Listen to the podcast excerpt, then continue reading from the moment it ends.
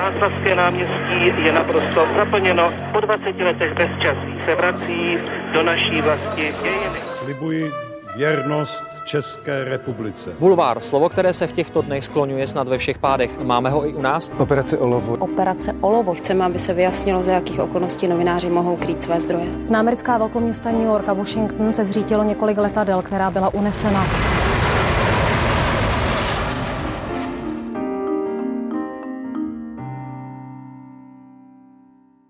Milena Jesenská dnešní doby a poklad týdeníku Respekt s velkým talentem pro reportážní žánr. Tak v pondělí 13. února večer zdůvodnila novinářka Libuše Koupská, proč cenu Ferdinanda Peroutky za rok 2022 získává reportérka Ivana Svobodová. Dnes je úterý 14. února odpoledne a já právě s čerstvou laureátkou sedím ve studiu na Kavčích horách a mám radost, že si o její práci budeme dneska povídat v podcastu Background. Dobrý den, Ivano. Dobrý den. A od mikrofonu všechny posluchače i diváky zdraví Aneta Rybová. Tři generace, tři klíčové etapy české novinařiny s těmi, kteří jsou a byli u toho. Speciální podcastová série pořadu Newsroom ČT24. Generace. Jak jste si užila včerejší večer? No, ještě to pořád ve mně doznívá. Bylo to naprosto úžasný. Opravdu, jako vlastně nepamatuju, kdy jsem měla tak hezký večer, nebo tak to je neopakovatelná věc jsem prostě se vznášela úplně jako na křídlech nějakého štěstí, ještě to ve mně do pořád jako Já to vidím, vy jste i teď. No, to bylo tak hrozně milý, i to vlastně, co v tom laudáciu zaznělo, co jste teď zopakovala, jako pořád se u toho tak trošku stydím, protože to jsou tak krásné slova, ale zároveň mě to samozřejmě hrozně těší. Co říkáte konkrétně na tu část, eh, kterou jsem i já zmínila, že vás právě paní Koupská přirovnala k jedné z nejvýraznějších novinářek meziválečného období, k Mileně Jesenské? No to mě úplně dostalo, ale úplně, protože uh, totiž uh, ona Milena Jesenská je můj jako jako já, já jsem její velká faninka, ona je můj vzor, já si ty její pohraniční, ty sudecké reportáže prostě občas mám takovou chuť si znovu do toho ponořit, znovu si je čtu a já ji vlastně obdivuju. Ještě v té době, kdy to dělala. A to je, to je fakt, to, to byla skvělá reportérka. Takže ve chvíli, kdy jako opravdu v tom detailu, v tom, jak mluvila s lidmi a jak mě vzala s sebou na nějakou mez, kde sedí, s těm, jak, to je něco pro mě velkého. Takže ve chvíli, kdy mě někdo srovnává tady s touhletou úžasnou novinářkou, kterou bych strašně ráda poznala, což bohužel nejde, že to je jasné, tak, ehm, tak, mě to, tak mě to úplně do té židle tam prostě uzemnilo a, a musím říct, že jsem trošku zaslzela. A děkuju. Je právě cena Ferdinanda Peroutky e, pro vás metou, kterou jste vždycky chtěla dosáhnout?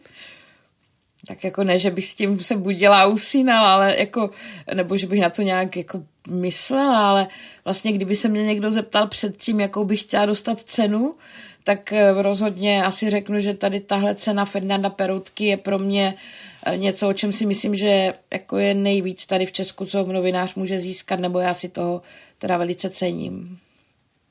O tom, že tohle ocenění získáte, tak eh, jste věděla od listopadu, tuším? Od konce listopadu, ano. Jak těžké bylo pro vás o tom mlčet a nikomu to neříct? To bylo ale úplně nejtěžší na všem, protože když mě to eh, pan Groman zavolal na konci listopadu a sdělil mě, o co jde, jako šéf té společnosti Fernanda Peroutky, tak jako já jsem z toho byla tak strašně jako překvapená a spokojená, že jsem to chtěla samozřejmě chodit po světě a křičet to na lidi různě tady tohle, nebo jako nějak to dávat najevo, ale bylo to prostě úplně pod naprostým utajením, protože to je samozřejmě jako překvapení a nemělo by se to rozkecat dopředu. Tak řekla jsem to Erikovi, řekla jsem to Erikovi Taberimu, svému šéf-redaktorovi a a pak jsem to zase nějakou dost dlouhou dobu vydržela, pak jsem to ještě řekla Ondřeji Kundrovi, to je můj kolega další, že? Zástupce šéf-redaktora, s kterým já jako, tady, s kterým si tak jako dost povídám. A, a mám ho jako moc ráda, teda všechny mám v tom respektu ráda, ale Ondřej je výjimečný novinář. E, takže a pak jsem to, no a v rodině, tak jako, tak jsem si zvolila, že bratr to asi nikomu nemá kde pustit. Dokonce synovi jsem to pak i řekla, který je z novinářského prostředí, ale zase jsem se na něho spolehla, že bude mlčet. Ale těžký to bylo. Vy jste mluvila o vašem synovi, on vás právě včera doprovázel i na předávání cen. Už jste říkala, že je taky novinář, konkrétně v deníku N. Eh, jste ráda, že se vydal stejnou cestou jako vy? Je hrozně. A navíc i proto, nebo hrozně, no prostě co, ne, že bych mu do toho mluvila, co by si vybral, to by měl. Já bych ho podpořila jako v jakékoliv smysluplné cestě, pokud bych mu ji nerozmlouvala, protože bych ji považovala za ne- nesmysluplnou. Ale eh, tady, z toho mám opravdu radost a navíc teda já na něm jasně vidím, že on má jako eh, že to je dobře, že si to zvolil, že to sedí k jeho povaze, k jeho osobnosti a že v sobě má tu zvídavost a má v sobě schopnost jako se vcítit do toho druhého člověka. On hodně pracuje na podcastech tam v Deníku N. Ale i když něco napíše, no, te, tak je to teď trošku hloupý, že tady chválím svého syna, ale když se na to, to ptáte, vůbec. tak jako eh, je to vlastně eh, takový zdvojený štěstí. Eh, kromě toho, že já mám práci, která mě jako naplňuje, strašně baví a to je, to je teda jako to, to nemá kde kdo, že? To je opravdu, uh, já si toho opravdu cením. A myslím, že jsem měla štěstí, tak ještě mám zdvojenou radost, že pozoruju, že mm, uh, jako moje dítě vlastně uh, myslím, že se mu děje něco podobného. Jo? A že to můžu teda s rozkoší jako nebo s nějakou radostí pozorovat. Jak často spolu třeba mluvíte o práci? Uh, No tak když se sejdem, tak dost často, no teď on má, on má vlastně, já mám vnoučka, teď bude mít dva roky mm-hmm. v březnu, úžasného Matěje. A tak ono to na člověka je, myslím, toho docela dost, že? Když je čerstvý otec a má docela časově náročnou práci a má teda skvělou manželku, hrozně jako k nám do rodiny chodí štěstí zkrátka nějak. Jo. To je krásné. No to jo.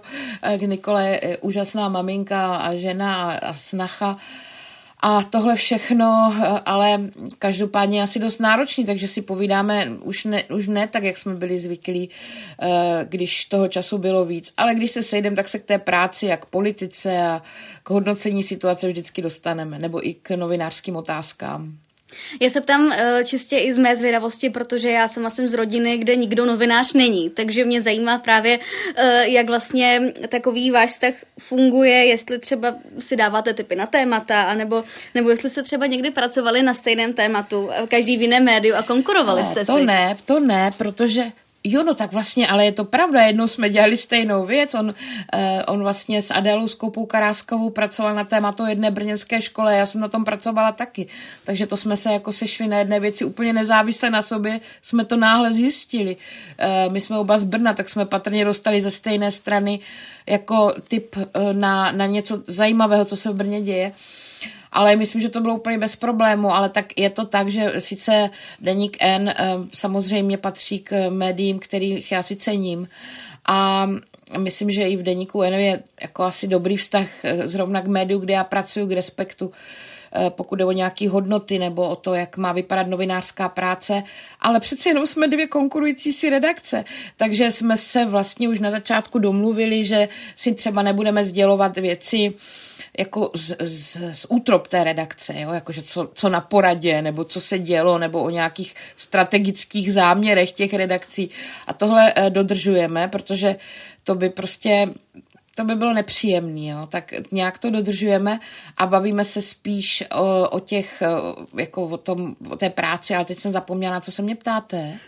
Právě na tohle, jestli si dává, jestli jste si třeba někdy konkurovali, to už jste mi jo, odpovídala. tak to jsem řekla. Nebo jestli si třeba dáváte rady a typy vzájemně. No tak eh, to ne, ale jako vlastně ráda bych Vítkovi poradila, ale on se nějak neptá a já se mu tam nemůžu samozřejmě nutit, ale k, jasně, no, to, to si dělám teď legraci, že, jo, že ten rodič čeká, že to dítě se zeptá, mámo, tak kudy dál, že, ale um, to si dělám fakt srandu.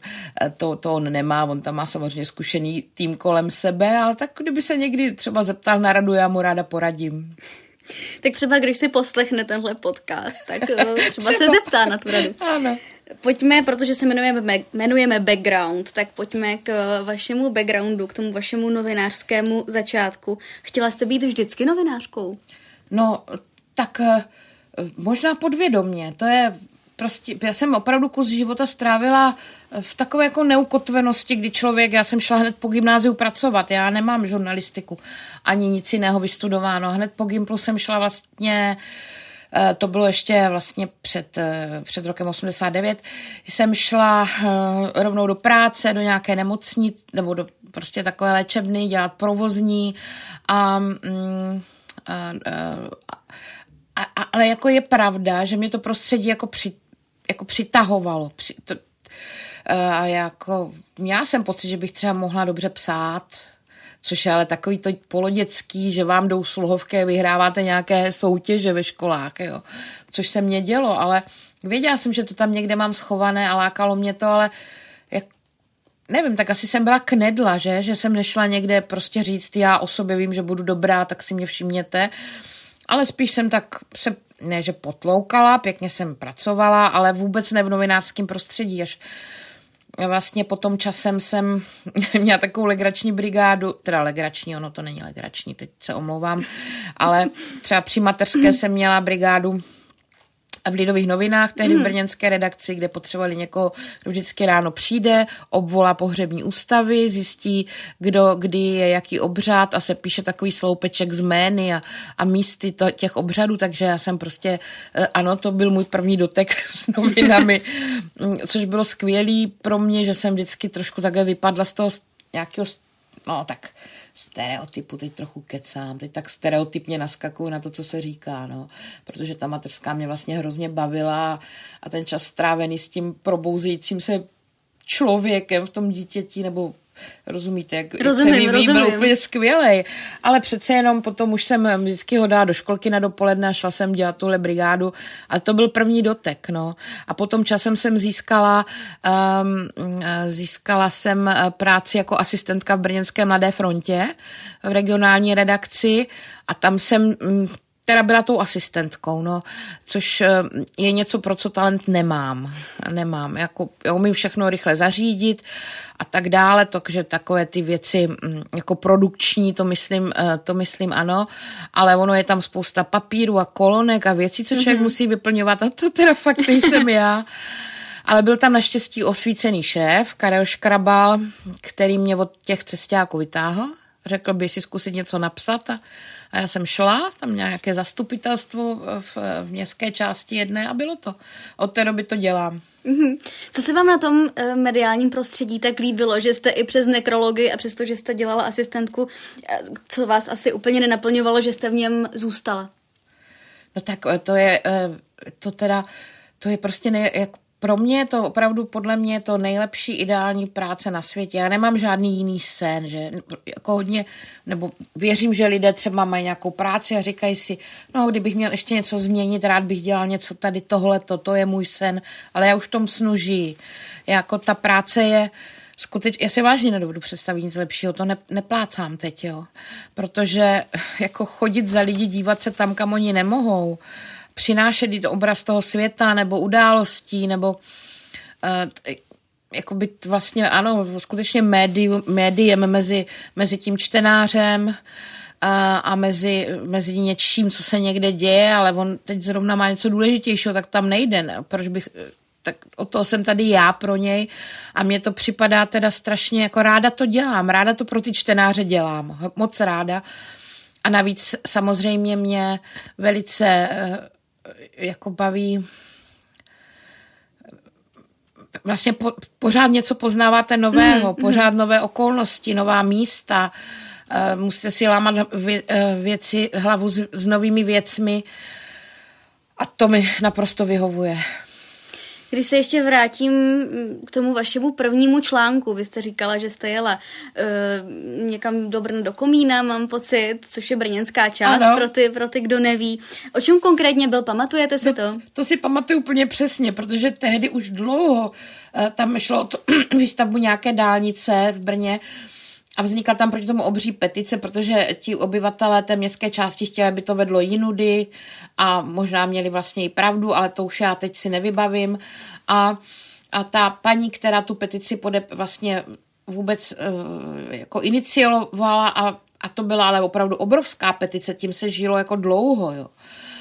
Uh, tak já jsem šla to zastupitelstvo a tam jsem při rozhovoru s ní ale úplně nahodile, nebo nepídila jsem se potom, ale zjistila, že ona tu petici nějak zapomněla odevzdat. Jo.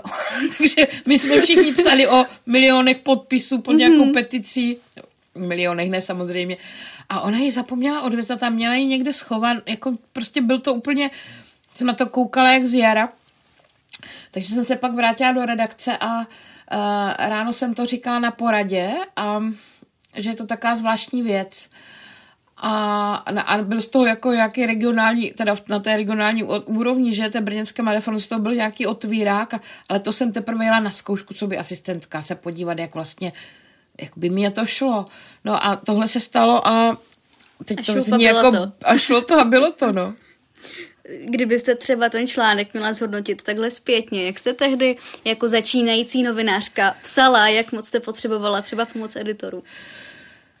No, no ani ne vlastně, tady zrovna u toho prvního, protože uh, tak teď nevím vlastně, to už si normálně nevím, samozřejmě, že tam ten editor byl a byl to první článek a uh, že mě, teď už ani nevím, který z nich to byl.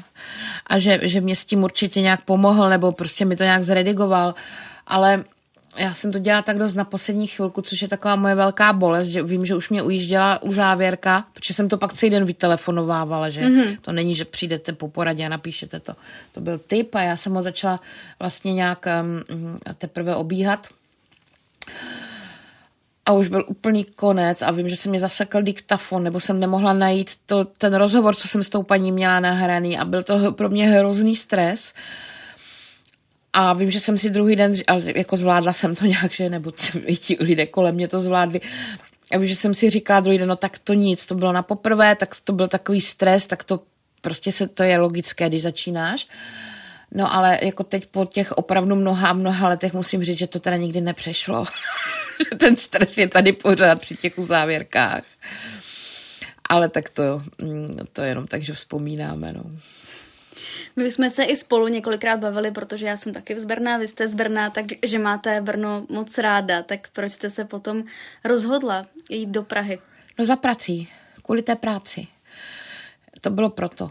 Jako Samozřejmě v Brně jsem měla taky práci, ale nějak jsem tušila, nebo v té regionální mladé frontě, no teď už víme, jak to s mladou frontou dopadlo po těch letech. že to vlastně, eh, prostě tady přišel politik a zničil to zničil ty nejsilnější mediální dům, co tady byl, bohužel, a tu důvěryhodnost tomu vzal. Ale uh, jako tušila jsem a věděla jsem, že uh, pokud chci něco víc, tak musím vykročit, musím prostě si zbavit kufra a jít jinam. No. Je, teda to se omlouvám všem brněnským kolegům, ale já z té práce regionálně velice vážím, ale já jsem prostě chtěla psát ještě o něčem dalším, než o regionálních tématech. No. Takže jsem, takže jsem putovala do Prahy do domácího uh, oddělení reporterského uh, Mladé fronty, tady celostátní. Uh, tam Jirka Kubik tam tehdy byl, ten teď, šef, teď je teď na seznamu a a tam jsem začala pracovat tak jako trošku vykuleně ještě samozřejmě, protože to byly dost jiné podmínky nebo nároky, nebo prostě ten způsob práce byl jiný. A uh, vykuleně jsem začala pracovat no, tady a vlastně dobrý, no. Mm-hmm. To už se vlastně postupně dostáváme i k tomu bodu, kdy eh, jste se dostala do pro vás teď osudové redakce, do Respektu. Mm. Tak, eh, tak kdy se to stalo, takže vám zavolal Erik Tabery, pokud se nepletu. No, je to tak. No já jsem ještě byla mezi tím v týdnu a chvilku, nebo nějaký ten rok, za Dalibora Baršínka tehdy. A tam si mě teda všiml ten respekt zjevně v tom časopise. Eh, a ona před mě tak oťukal Ondřej Kundra, jako co, co jako někde ve sněmovně mm-hmm. tak mhm. se mnou povídal a teď už vím, že mě oťukával a já jsem to nepoznala.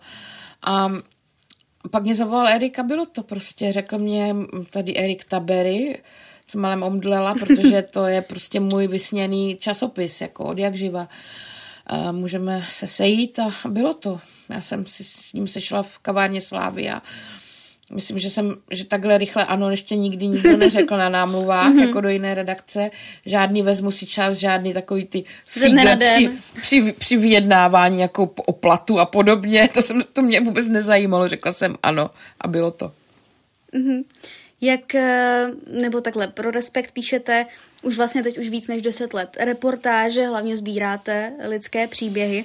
Loni jste se vypravila právě po začátku invaze i na Ukrajinu. To byla, jak jsem se dozvěděla včera i z podcastu právě týdeníku Respekt, tak to byla úplně první vaše zahraniční cesta mimo Slovensko a taky úplně první cesta do míst válečného konfliktu. Tak mě zajímá, eh, odkud vlastně ten nápad zešel, že pojedete právě vy, jestli to byl váš nápad nebo, nebo někoho z redakce. Myslím, že to bylo kombinované, protože vlastně my už se tam jako známe v té redakci velmi dobře, známe navzájem své osobnosti nebo eh, svoje vlohy, nebo i to, co koho láká, a nebo k čemu má nějaké jako schopnosti zvláštnější než jiní a teď to zní blbě, to jsem neměla říkat, ale já to hned vysvětlím. No a jde o to, že ono, když je nějaká akce, tak já prostě do ní vyrážím a ne, a ta redakce už to o mě ví a já to dělám hrozně ráda. Prostě někde se děje něco nového, což teda o válce zní hrozně a, a mě to, mě to přitahuje a já chci být ten, kdo to těm lidem přinese. Takových nás tam samozřejmě víc, ale já mezi ně patřím.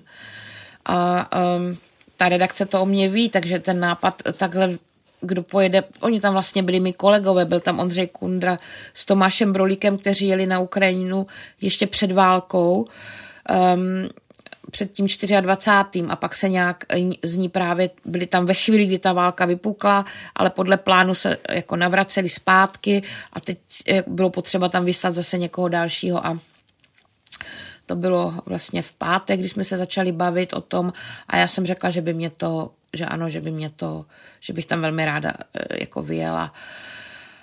A o víkendu jsme se domluvili, že pojedu, takže jsem pak začátkem dalšího týdne vyrazila. No. Jak moc jste byla vnitřně připravená na to, co tam všechno zažijete, uvidíte? No samozřejmě vůbec, protože já jsem nikdy v životě žádnou válku neviděla nebo nic takového jsem nezažila. Já, tady je spousta naprosto úžasných válečných reportérů, eh, kteří tomu umí chodit a prostě asi by pro ně, no, jsou na to připraveni samozřejmě už, ale já vůbec, já píšu tady domácí politiku, jezdím na Slovensko, nebo domácí reportáže. Takže jsem nebyla připravena vůbec na nic, netušila jsem, co mě čeká, a, ale jako eh, to právě nevadí, že jo. To právě nevadí. Já nevím, jak to mám vlastně říct, ale řekněme, že jsem byla trošku věříkově vidění, nebo respektive plná jako očekávání, nebo i obav, ale vlastně, když tam ty nový oči přijedou, No, tak, tak to zase může mít nějaké další výhody, které samozřejmě nikdy nemůžou dohnat zkušené válečné reportéry, to vůbec, před těma já smekám. Co vás, eh, ještě tady zůstaneme na té Ukrajině, mm. ale co vás během té první cesty nejvíc takzvaně dostalo? Co byl ten moment, jestli si vybavíte něco, eh, kdy jste si uvědomila, že je tady válka, že jedete tam, kam jedete, eh, nějaký takový zážitek? Ne, tak to jsem si uvědomila okamžitě už na těch hranicích samozřejmě, pak ty zátarasy, ten strach z těch lidí, kteří by tam mohli přijít a být záškodníci, eh, neustále kontroly, to prostě vás nemůže nechat na pochybách, i když jste v místě, kam nepadají zrovna bomby tam na tom západě, což naštěstí nepadaly, eh, tak vás nemůže nechat na pochybách, že jste ve válce, ale to, co mě tam asi nejvíc já jsem totiž eh, vlastně eh, při té první cestě jsem část toho trávila ve Lvově, tam šlo hodně o to, že z toho Lvova se vlastně stalo město uprchlíků, tam proudil úplně neskutečné davy, takže stejně jako ostatním jsem tam psala o tom, o osudech těch lidí, kteří se najednou ocitli někde na nádraží, vůbec neví, co s nimi bude dál a nebo ve Lvově. A potom jsem jela dolů do Karpat, eh, do Ivano-Frankivské oblasti a pak dál. Eh, zase to byla eh, reportáž, kterou jsem domluvila, tam to také bylo jako v relativním bezpečí, když i tam samozřejmě byly sirény a někdy tam něco na začátku války spadlo. Ale mm, tam byla zase, to je, to je oblast, odkud se jako rekrutovala velká velké množství jako vojáků a i dobrovolníků tehdy se, se tam cvičili. Takže já jsem se dostala do těch kasáren eh, za vojáky, dostala jsem se k té teritoriální eh, obraně, kterou tam mají a dostala jsem se i do těch vesnic tam eh, díky pomoci jednoho úžasného pána z Ukrajiny, tam Ivana Odosie, který mě pomohl. Dostala jsem se k lidem, kteří dělají takzvaný support nebo to zázemí těm bojovníkům pletou sítě, prostě zhání věci. To byl úplný začátek, takže to bylo všechno tak na koleně, ale ohromně jim to odsejpalo. Jo.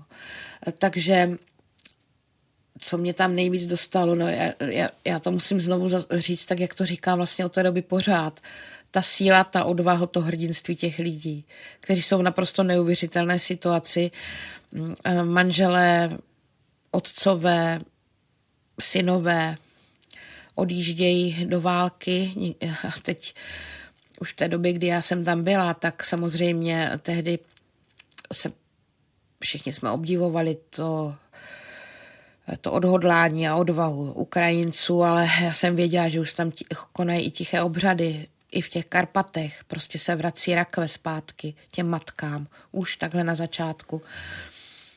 A jako to je, to je vlastně strašný něčemu takovému, strašně silný něčemu takovému stát jako, a koukat se tomu do očí, takové situaci.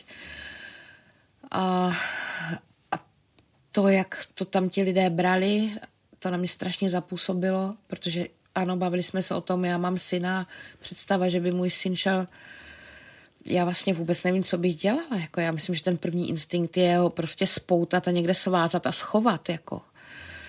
Takový ten první, co vám jde z břicha. A, a zakázat mu to. Jako, a, to. A samozřejmě pak přichází další věci. A člověk asi... Já vlastně tohle si nechci vůbec... Eh, a člověk asi pochopí, že jsou prostě situace v životě, kdy se riskuje a kdy je to nutný. A já si to ani nechci představovat, tu situaci.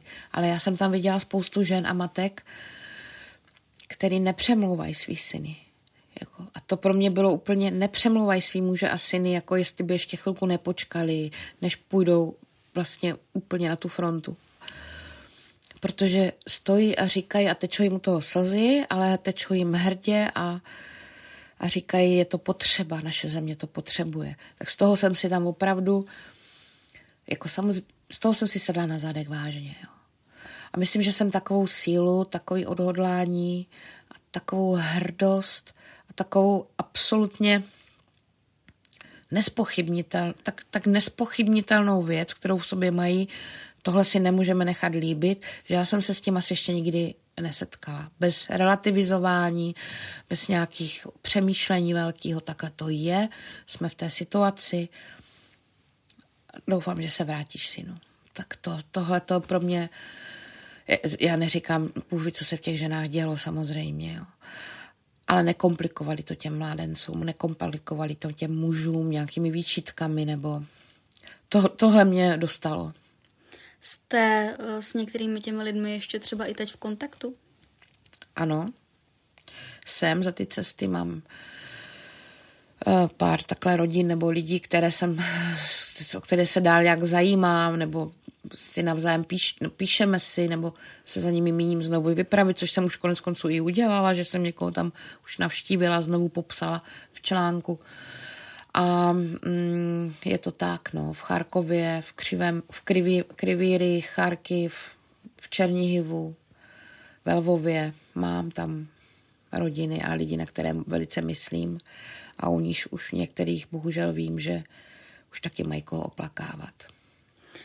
Tohle všechno, co popisujete, tak jsou eh, dost silné emoce. Eh, jak eh, máte nějakou svou metodu nebo vlastní formu um, terapie, jak tohle všechno vlastně, i když jste třeba přímo v tom místě, přijmout, uh, zpracovat nějak a předat dál, tak aby předat tomu čtenáři, ale zároveň si trošku i držet ten odstup, aby vás to neslemelo, chápete? No, na co chápu tam... naprosto a to jsou ně, jako různé fáze, co jste popsala, kterýma člověk prochází. Přímo na tom místě s tím nebojuju vůbec. To je prostě, to nejde jako to, co jsem tady zvyklá v Česku, že jo, prostě držet si chladnější odstup, i když, nebo chladnější, když já na těch reportážích s těmi lidmi mluvím, tak si nedržím odstup, že, nebo snažím se být empatická, vstřícná, všechno. To není tiskovka. Ale, uh, ale přece jenom na té Ukrajině to je úplně jiný a tam zkrátka tam se prostě člověku stane, že s tím respondentem, nebo jak to říct, prostě brečí dohromady. A já se to vůbec nestydím a vlastně napřed, když to na mě přišlo, tak jsem se snažila jít někde za dveře, ale pak už proč vlastně. Jako je to trýzeň, je to něco opravdu strašného, co tady ten velký soused se rozhodl udělat té zemi, jejím dětem, ženám, mužům. Děti jsou tam v hrobech. Takže a, a jako by vlastně by bylo divný se nad něčím takovým neustrnout nebo, eh, nebo v sobě hledat nějaký chlad pro takové situace. Potom ale přichází eh, jiná fáze a to ve chvíli, kdy to jdu psát, tam samozřejmě už eh, já nemůžu psát jako dopis, jako kdybych psal dopis kamarádce tady z takové situace na Ukrajině, tak to tam samozřejmě vykřičím a vůbec si neberu servítky a veškerý svý emoce do toho dám.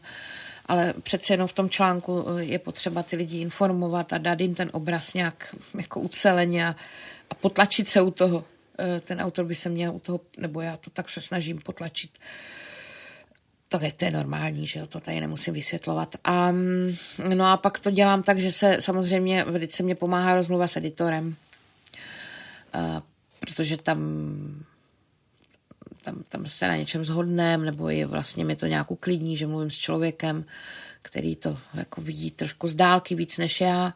To je, to je jako velká pomoc pro, pro mě jako novinářku, editor, kterého máme v respektu a vůbec ta spolupráce tam.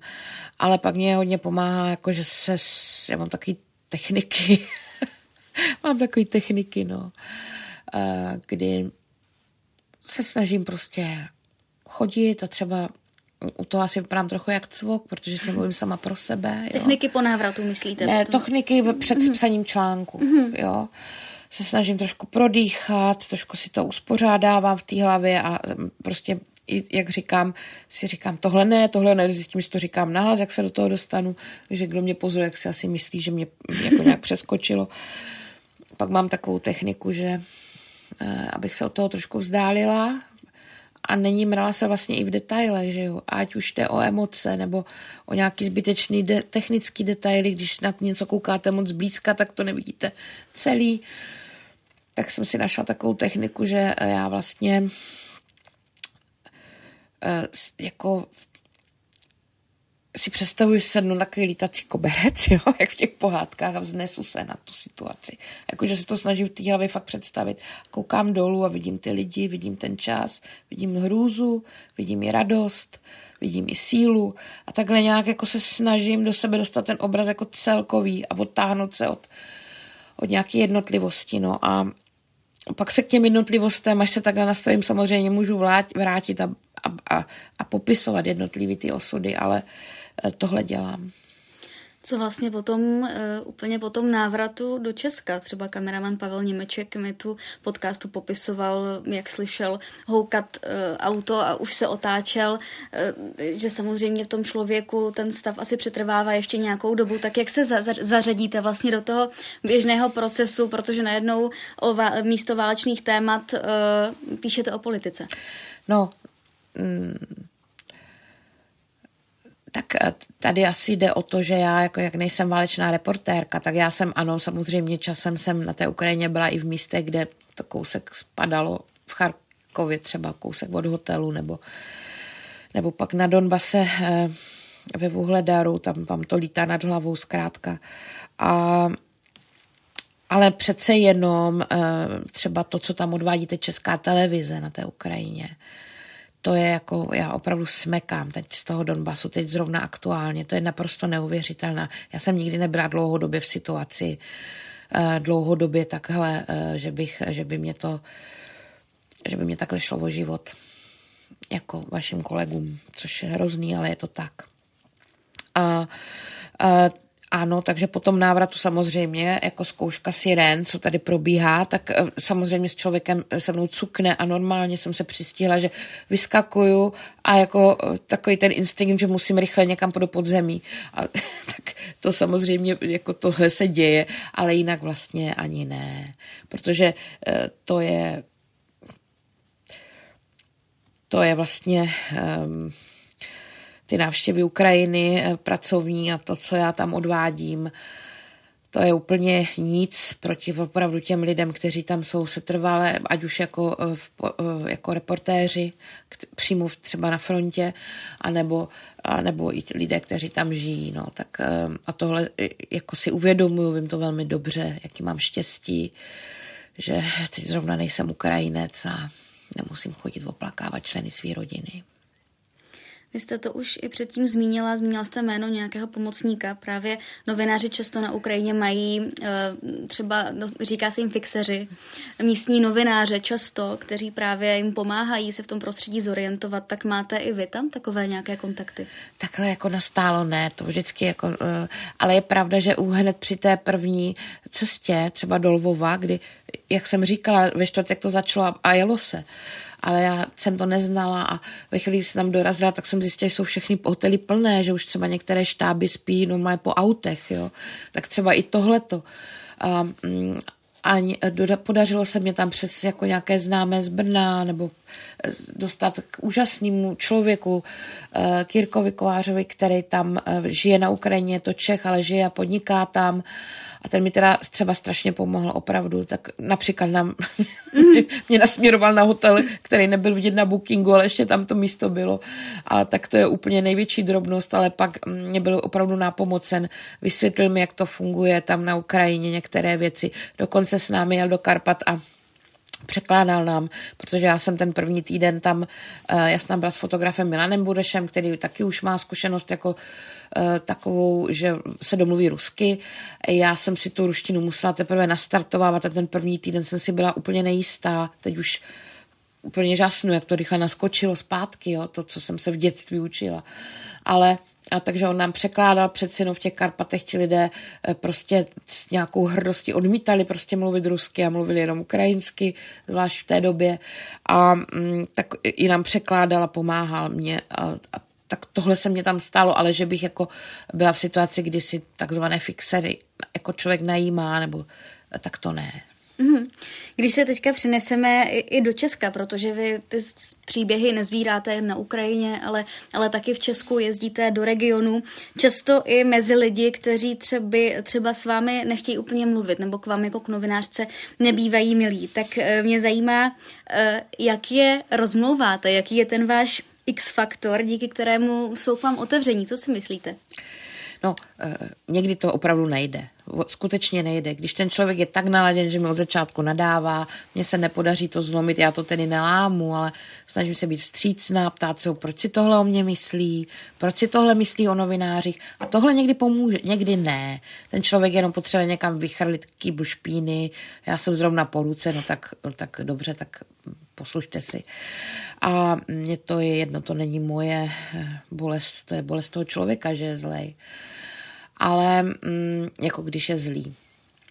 Ale e, někdy to pomůže, skutečně, když vám někdo začne vykládat, co jste za prestitutku a mrchu a komu to sloužíte a patrně nějakému spiknutí a vy se zájmem, ale mě to totiž vážně zajímá, kde se tohle bere, nebo jak ten člověk vlastně, jak, jak je jiný, než to, co mě za sebe ukazuje v té vteřině. Mě to vážně zajímá, takže asi je poznat, že mě to vážně zajímá a nehraju to. A tím zájmem, proč si tohle myslí a kde vlastně k té zkušenosti přišel a jestli třeba by nemohl připustit, že třeba já jsem docela slušný člověk a vůbec mě nezná, takhle rovnou po mně jde z hurta a tímhle se někdy opravdu podaří toho člověka jako přimět takový vteřince, že se zarazí a začne o tom na chvilku přemýšlet a pak si se mnou i povídá. Jo? A, a dostaneme se třeba dál. Tak tohle, myslím, funguje. No. Člověk to nesmí brát moc osobně všechno. Za ty roky, co děláte novinařinu, to je otázka, která mě zajímá, kterou podle mě i často novináři sami řeší, tak je to, jak vyvážit osobní život s tím pracovním. Přišla už jste na to? No já jsem na to ani nikdy nepřicházela, protože mě to vlastně nejde úplně oddělit. Jo? tak teď vidíte, jak rychle odpovídám, že už jsem o tom mhm. přemýšlela, že už se mě na to někdy někdo ptal, ale já jsem ve výhodě, jako bych řekla, proti třeba mladším kolegům, protože já mám odrostlé dítě, protože to je to, co vás s partnerem se třeba člověk nějak domluví nebo nějak se to nastaví, ale ty děti jsou něco, co člověka jako váže víc k tomu, k tomu domovu, řekněme, nebo k tomu, aby moc neblbnul a nikde nelítal. Tak to je, já jsem už v nějakém věku, kdy tohle mám jako už za sebou a mám dospělýho syna, teď mám malýho vnoučka, se kterým bych samozřejmě no, jako ráda byla víc a myslím, že budu. A, ale jsem vlastně volná. Já jsem vlastně volná. A víceméně mám maminku v Brně samozřejmě, tatínek už bohužel mezi námi není, zemřel, maminka tam žije sama, tak za tou samozřejmě taky zajedu, jezdím, jsem s ní ve spojení, jako je toho spousta, mám bratra, úžasný děti má a já se jim všem chci hrozně věnovat, ale ale to vlastně mě to nějak neomezuje. Ten, ten den a ten měsíc a ten život je celkem dlouhý na to, aby se tam všechno dostalo. A já tu práci nemám tak, že teď jdu do práce a pak budu mít osobní život. Mně se to prolíná. Ta práce je můj život. V podstatě to, co mě zajímá, o čem přemýšlím, i když nemusím vlastně. O světě, o lidech, o tom, kam se o společnosti, to nemusím být v práci, aby mě tohle zajímalo, tak proto se to všechno takhle promíchává. No. Já nemám s tímhle žádné potíže. To je hezké slyšet. Co vás čeká v příštích dnech a týdnech? Čemu se budete věnovat? Pojedu na Ukrajinu brzy, eh, teď konec února, spíš začátek března, se chystáme s kolegou, fotografem Milanem Jarošem eh, zase na Ukrajinu. Teď teprve vlastně, nebo teď jsme ve fázi, kdy hledáme, vymýšlíme, čemu se tam věnovat, protože ta Ukrajina už byla hodně, uh, už to trvá rok a už to není jak na začátku, že tam člověk přijel a cokoliv, ale cokoliv bylo zajímavý a nový pro čtenáře.